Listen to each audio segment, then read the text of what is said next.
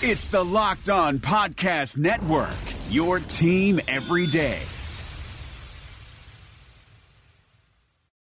What is up, everybody? Welcome to another episode of Locked on Vikings. As always, I'm your host, your pal, and the kid you copied off in math class. My name is Luke Braun. You can find me on Twitter at Luke Braun NFL. You can find the show on Twitter at Locked on Vikings. You can always find this show on the new Himalaya podcasting app. It is free, it is easy to use. They put together curated playlists based on your likes and interests. You can put together your own podcast playlists and share them with your friends. They have new features every day. Go check out Himalaya, and once you're there, don't forget to, to subscribe to Locked On Vikings. And if you don't like podcast apps at all, that's okay. You can always just ask your smart device like Siri or Amazon Alexa, hey, play podcast Locked On Vikings. It will bring you to the most recent episode. Also, before we start, I'd like to quickly wish a happy pride to the LGBTQ plus community. So today we are actually going to take a quick break from the series we have been doing. I've been doing a 90-man series where I go into the background of all the different players, but since we crossed the halfway point in yesterday's show, I figured it would be a fun thing to step back and, and talk about something a little bit more high level and central to the defeat of the Vikings, I want to talk about the run game and I want to deep dive. Now, we did, when the season ended, we did a kind of run game in review, but most of that was kind of player by player performance stuff. You know, who are the good run blockers? Who were the bad run blockers? How did Dalvin Cook do? How did Latavius Murray do? But I didn't really get to do as much like scheme and strategy stuff as I wanted to talk about there. And since it's June and it's a high level thing, and we kind of know what the Vikings' plan is to fix the run game, I-, I, wanted to talk about what went wrong in 2018. And specifically, if you follow me on Twitter, you know where I'm going with this. Uh, there, there's, I'll, I'll, tell you kind of what.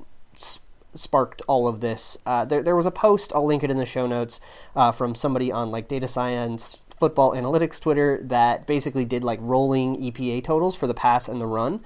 So, like, if you went up and to the right, that means you had good pass and good run scores. And you saw the Vikings go up modestly, and they were like an okay pass team, and then like way to the left because they were such a god awful run team that they like actually really separated themselves from the rest of the league, like being so bad. And you can kind of see that the impact that the bad run game had was as much as other teams were getting out of their pass game. That shouldn't be news to any of you. It was really, really bad. But there was a specifically bad jump in week 11 against the Bears. That Sunday night football game coming off the bye. There was that pick six. That was a, a really good Anthony Harris game, but it wasn't quite enough. Like these stat lines are just disgusting. Dalvin Cook ran it nine times for 12 yards. Latavius Murray ran it four times for five yards. Like that is just absolutely gross. So I wanted to look into the tape of that one and really break down what happened and then also use that as kind of a proxy for like what happened in the run game on the whole because that game really included it was a really nice microcosm the, the those 13 run plays of all of the different things that plagued the Vikings throughout the season. You saw all kinds of issues that are commonly cited as reasons that the Vikings run game were bad. But there's a couple things that aren't getting enough talk and I wanted to talk about all of them. But first, I'm going to table that for a second, and I want to talk about some of the comments that uh, the team has made about the run game, especially comments that Mike Zimmer was making during the season as you know things were kind of leading up to John DeFilippo getting fired. Because a lot of people took it. I mean, he talked a lot about how like we have to you know prioritize the run game. We have to prioritize the run game. And all of those comments, and maybe I'm misremembering this, I don't know, correct me if I'm wrong, but all of these comments to me, they felt a little bit more like he wants to fix the run game and not so much that he wants to force the run game to get going. You know, I, th- I think a lot of coaches want the run game to get going, but I, I'm not sure that every coach is universally in agreement that the way to get the running game going is to call a lot of run plays. I think you have to call successful run plays. You have to call a certain number of run plays to generate successful run plays just because of the way that variance works but I, I don't think that just like grinding into, especially against a team like the Bears or other teams with like really staunch run defenses, like I don't think that the way to do it is to just pound it into the best part of their team over and over and over again. Which there are some teams out there that do believe in that, like you know the Seahawks and a lot of Seahawks media and Seahawks Twitter are very up in arms about Brian Schottenheimer and all this stuff, which also kind of made me start thinking about the way the Vikings approach the run game. And so I wanted to go in and just like look at this and and talk about like how do you fix this mess because boy is it a mess. And i think it really hit its lowest moment in that week 11 game and then the ensuing seahawks game and then that's what got john DeFilippo fired. And i think on the whole in terms and you know i'll get into way more specifics of this later in the show but on the whole you know fixing the run game is not going to be about you know, pouring in resources into it and just calling it more often. If that's what Kevin Stefanski and Gary Kubiak come in and they say, you know, we want to run this many times a game, I'm going to be really disappointed because I think you can be a lot smarter about fixing the run game than that. I also don't really think it's up to the coach that often. It's more so up to the, you know, the situation and the distance. Like how many uh, down and distances are there where you are kind of priced into doing one or the other. You know, on third and one, you're probably running. On third and 10, you're probably passing. And depending on the game situation, if you have a lead, if you're behind, if you're in a two minute drill, it's kind of going to decide for you whether or not you run or pass. So, looking at arbitrary numbers for run game stuff, this is again, I'm talking a little bit about Brian Schottenheimer because it's all over my Twitter timeline as well because he gives all kinds of funny quotes about this. Having an arbitrary run number to hit doesn't really make a lot of sense because games just don't really work that way. Like, that's just not really how football tends to progress. And I feel like that's readily obvious to everyone in the world except for people who overthink it but by looking at you know the particularly bad stretches that the Vikings had, especially in this game, uh, we can kind of identify some of the things that went wrong, and uh, you know, not just confined to this game. Don't get me wrong. Uh, but th- this did have like a nice microcosm of a lot of different problems. It showcased a lot of the things that caused failures for the Vikings in the past. So I've done a thread like this before. I'll link these both in the show notes. Uh, in that game, in the after the December Seattle game, uh, I did a thread detailing all of the short yardage failures, many of which were run plays, but a lot of them were ill-advised passes on third down as well. Uh, and I'll link that in the show notes because it's tangentially related. I'll link the thread that I did last night on the Bears game, uh, uh, breaking down the end zone film of every single run play from that game. There's 13 run plays, and I broke down all of them. Only three of them were good. So I'm gonna again, I'll get into more specifics later in the show, but first I do want to uh, get some of the operational housekeeping stuff out of the way. So I do need to talk about today's sponsor, which is Grip Six belts. Uh, today's show is brought to you by Grip Six. They're ultra lightweight belts with no holes, no flap, and it is a great Father's Day gift. So go to Grip Six. They have a special offer for you at grip6.com/slash lock l o c k e grip6.com slash lock. Go check it out. Hi, this is David Locke, the CEO of the Locked On Podcast Network. In this crazy, unprecedented, and unnerving time, I know we're all living our lives a little differently. I thought we had some of our sponsors over the time that might be able to help you out. So we've reached out to them to get you specific offers. Postmates is giving our listeners $100 of free delivery credit for their first seven days. Start your free deliveries, download the Postmates app, and use the promo code LOCKEDONNBA. Anxiety, stress, need something to calm yourself down? The Calm app is available for you. 40% off to our listeners at calm.com slash locked on NBA. Stuck at home, want fitness? Echelon Fit has been a sponsor of ours, and you can go to echelonfit.com slash L-O-N-B-A. And if you're looking to add some new knowledge and get a little smarter in your free time, Masterclass, or at least your time at home, masterclass.com slash PER is offering 15% off. If you missed any of those, go to lockedonpodcast.com slash offers. That's lockedonpodcast.com slash offers. Thank you very much for tuning in to Locked On Podcast Network. We hope to be here for you to give you a relief and uh, respite from all the other news. And thanks very much. Be safe and practice your social distancing.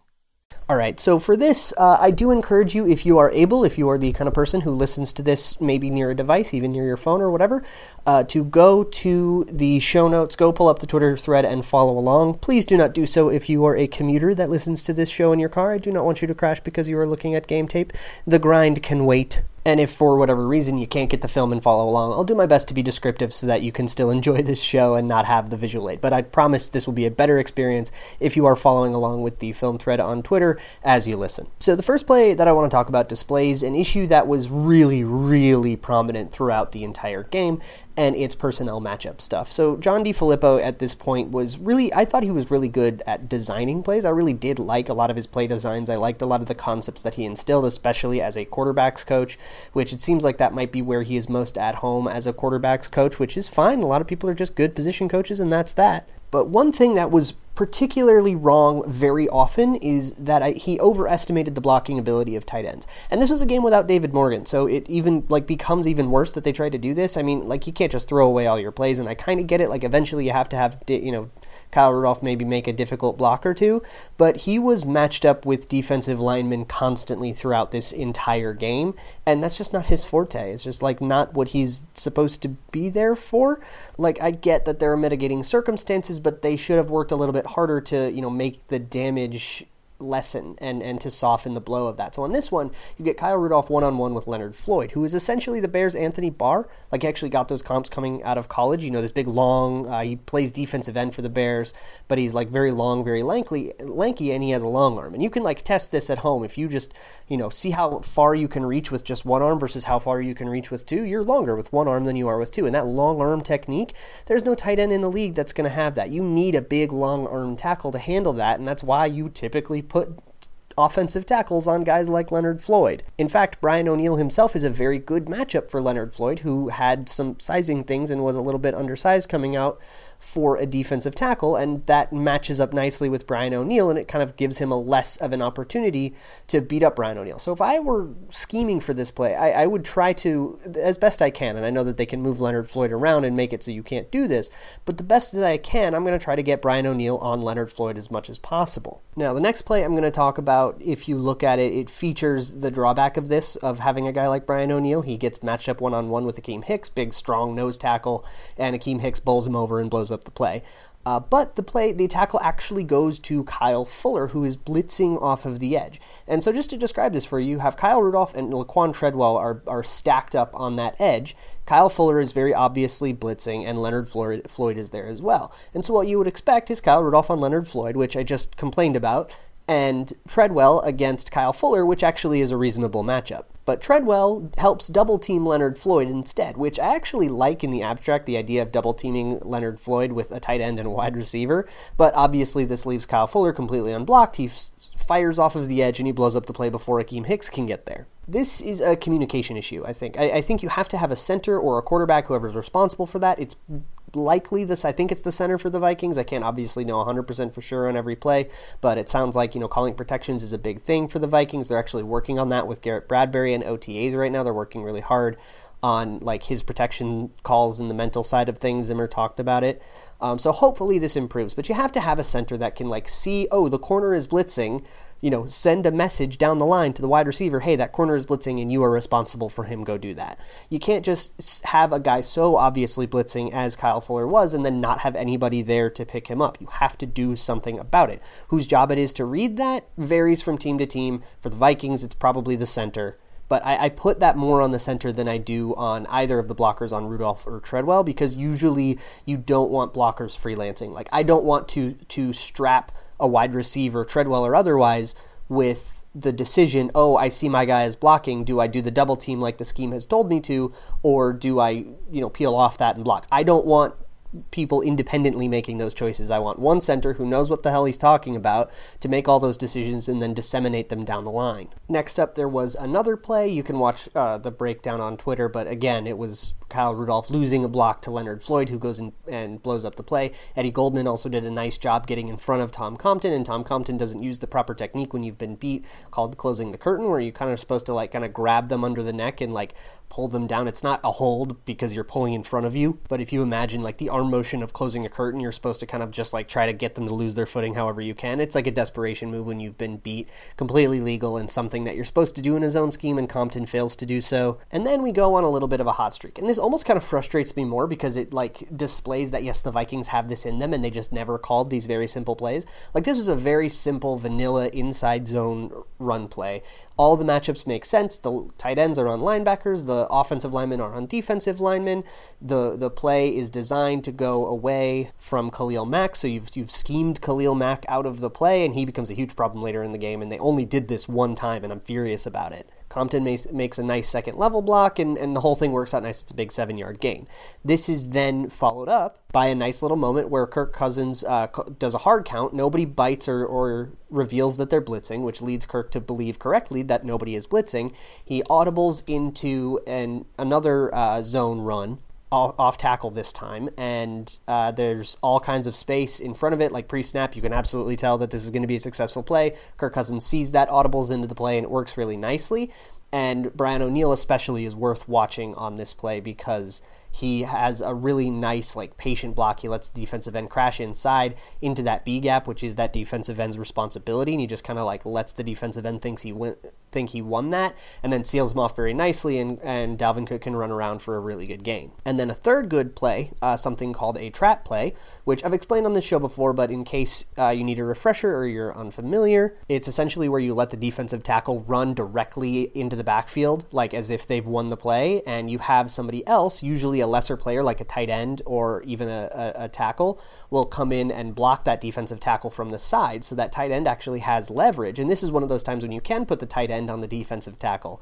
This time it's Tyler Conklin. Now, Tyler Conklin versus Akiem Hicks, he's going to get blown up every single time. But the trap play lets Tyler Conklin run in from the side and get Akiem Hicks on that side shoulder. And that means that he can actually get the leverage and win, even though, you know, Akiem Hicks is like way bigger and stronger than Tyler Conklin ever could be. And then what that means is one of the, the, the smallest guys on your team, your tight end, and one of the biggest guys on their team the the nose tackle have canceled each other out, and that gives you an advantage everywhere else. Everybody else wins their block, and Dalvin Cook can run for like six more yards, and we got a drive cooking. But next run play, uh, Pat Elflein is asked to go one on one with Akiem Hicks, something you should be able to have. You should be able to ask your center to go one on one with the nose tackle and not get beat. So I don't very much blame the scheme there. Although elsewhere in the scheme, you have Tyler Conklin being asked to pull all the way across the formation and then and then chase a defensive end across like he, he's pulling to the backside and then chasing back front side like it's the timing of it is very very messed up. Uh, but the the play fails because Akiem Hicks puts Pat Elflein into the turf, and that's this the strength issue thing that we've been talking about with Pat Elflein, and and only fitting and appropriate that in this game that rears its ugly head. Hopefully things will be better uh, with a, a whole off-season training program and a move to guard, getting the protections out of his mind and all that, and so that he can just focus on blocking. Hopefully that all works out, and Garrett Bradbury can can take over center and you know be more successful at these blocks. And then disaster strikes, and I cannot stand this play. I hate it so, so, so much. I'm actually going to split, uh, split to an ad break real quick, and when I come back, I'll talk about it because I just need to compose myself first. So I will see you all in a second. All right, we are back. So, y'all want to hear about a mess? This running play starts at Kyle Rudolph. And, and Kyle Rudolph is lined up across from Khalil Mack, and his job is to get inside of Khalil Mack uh, and and basically seal him off so that there can be a hole. And the run play is designed to go right behind Kyle Rudolph, who is supposed to be blocking Khalil Mack. Does that sound like a good plan to you? Because it certainly doesn't to me. Instead, Khalil Mack bursts off the ball way faster than Kyle Rudolph could ever pray to get a hand on him, and Kyle Rudolph ends up having to just follow Khalil Mack in and guide him into closing that gap. Now, there's no cut back, back lane because of something I'm about to talk about in a second, so Dalvin Cook just kind of has to slam into the giant crowd that is created by this.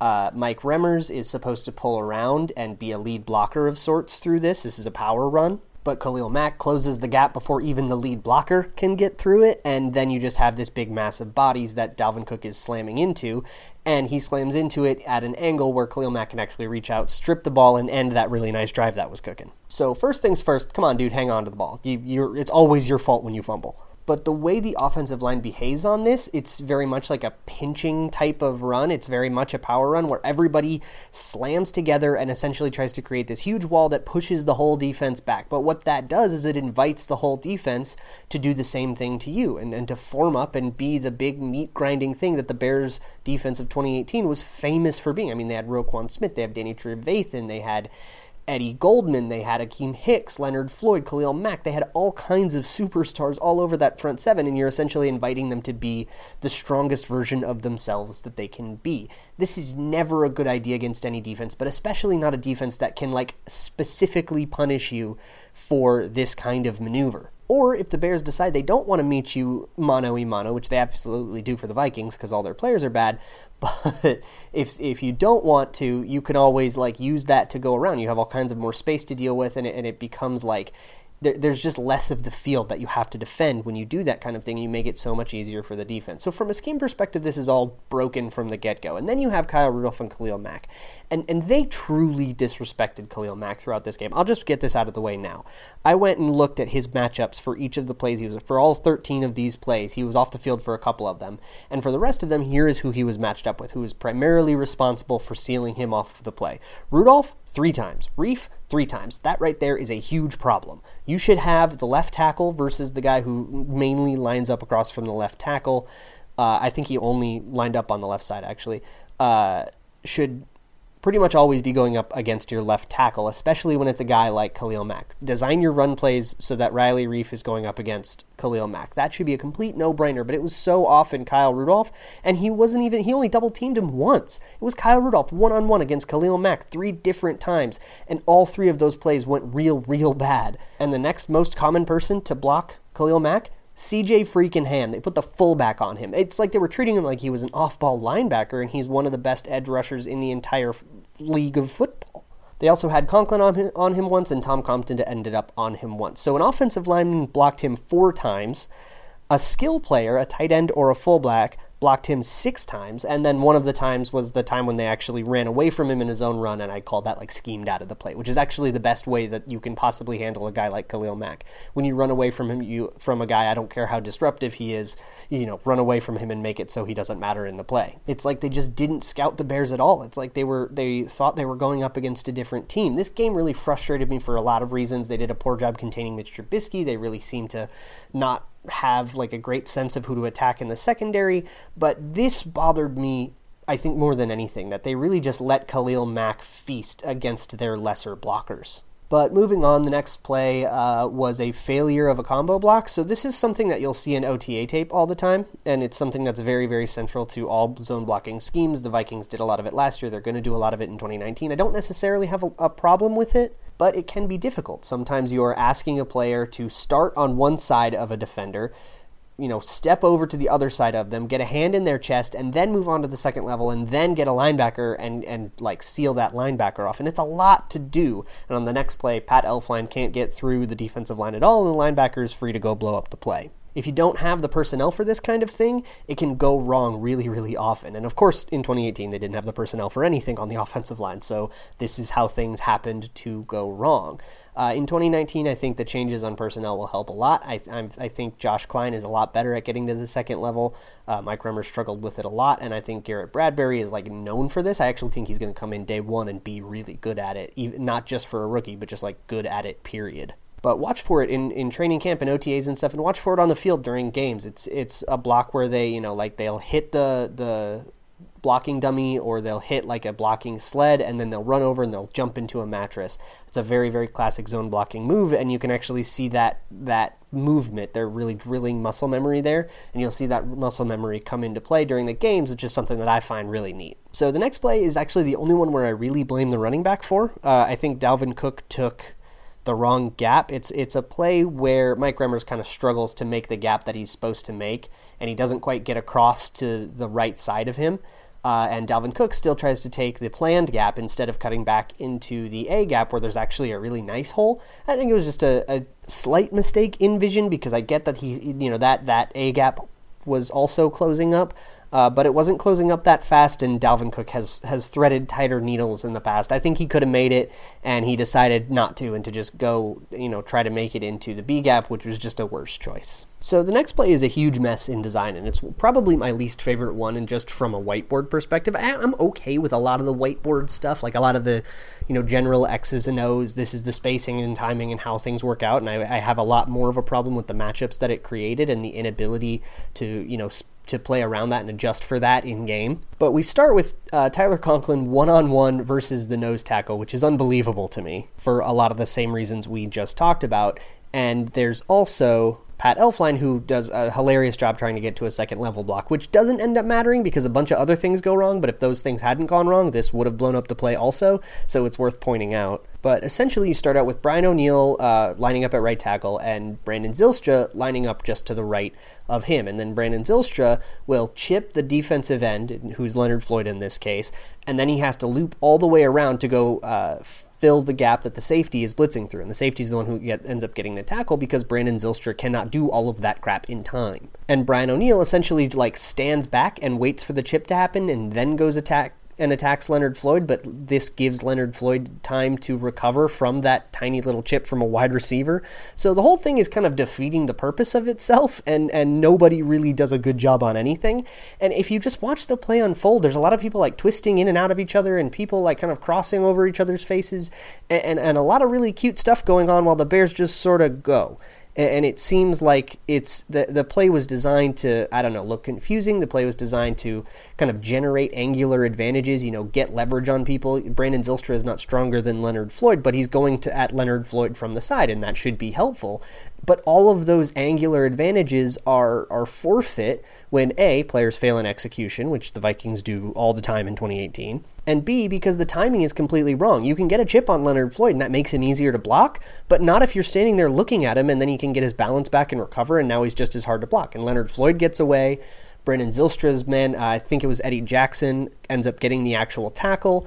Uh, Danny Trevathan could have made the tackle, and Akiem Hicks could have made the tackle. Like four people all could have made this tackle in the backfield because the play was just too difficult for all of those people to execute. And you would have had a better chance if you just put guys on guys and and you know make those matchups make sense and see if if you can't get a few yards eked out of it. And then on the very next run play, you have CJ Ham trying to one on one block Khalil Mack, and you have Kyle Rudolph trying to one on one block Leonard Floyd. Leonard Floyd actually beats uh, Kyle Rudolph so bad that like Kyle Rudolph can't even get a hand on him because Leonard Floyd just bursts off the ball so quickly. He's so good, and he, and he pursues backside. He comes from the backside of the play and chases the whole play down, while CJ Ham is trying to cut block Khalil Mack, but Khalil Mack is is way too good to just be cut blocked and then like call that a day. And truly, an underestimation of Khalil Mack somehow really was their, the pitfall of the Vikings in this game.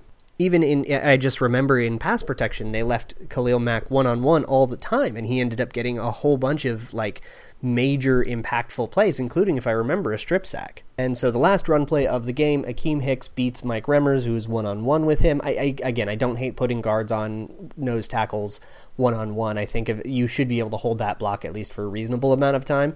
Uh, but Akiem Hicks does beat Mike Remmers, and it forces Dalvin Cook to cut back. But the cutback lane is dependent on Kyle Rudolph blocking Khalil Mack one on one, and guess what? That again does not work. So all in all, it was really just like a, a, massive just disrespect to the Bears defense. It really seemed like they thought the Bears defense was the Bears defense of old, and they did a poor job scouting, which is even more disappointing because they were coming off of a bye. And, and really, I, I, think the Vikings had lost that game, at least in the run game. In these 13 plays that I had that I I broke down here, they lost that game before they came out of the tunnel because they did not give their players assignments that they could actually execute and have any long shot at success. I get a lot of the general principles. I get why you want to cut block Khalil Mack. I get why you want to, you know, collapse everything inside and then run off tackle. I get why you thought maybe that like pre-snap jet motion, which they used a whole bunch. I never talked about it because it never deceived anyone. But I get why you would think that it would.